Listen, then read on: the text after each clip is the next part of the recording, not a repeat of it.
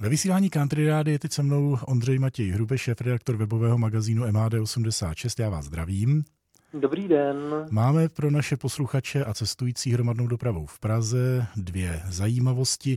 Jedna možná taková trošku diskutabilní, ale v celku v dnešní době pochopitelná. O co jde? Vedení Prahy se rozhodlo omezit noční dopravu v Praze.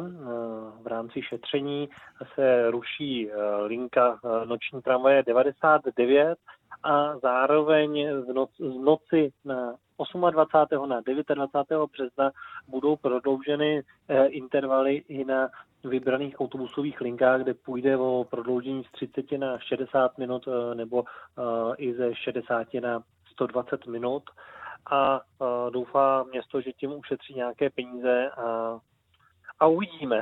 uvidíme. E, teda my neuvidíme, protože po 21. stejně nemůžeme ven uklidním posluchače a cestující, že 99 v podstatě posilovala 97 a 98, takže to takové drama nebude. Příjemnější zpráva z Prahy. E, na základě toho, že se právě má omezovat e, ta noční doprava, tak Ropita dopravní podnik začal sčítat i cestující v nočních linkách a e, nasadil na noční tramvaje vozidla, která disponují e, sčítači e, počtu osob, to znamená, tenhle týden začíná sčítání v tramvajové dopravě, bude následovat i sčítání v autobusové dopravě, aby se vlastně zjistilo, kolik reálně lidí tou noční dopravou jezdí.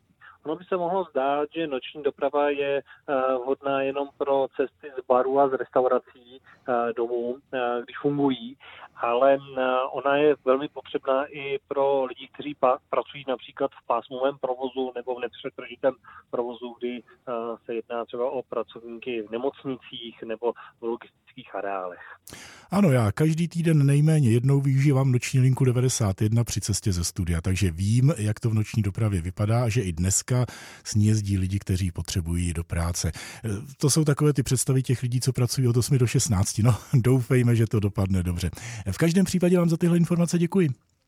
Já taky děkuji a přeju hezký den.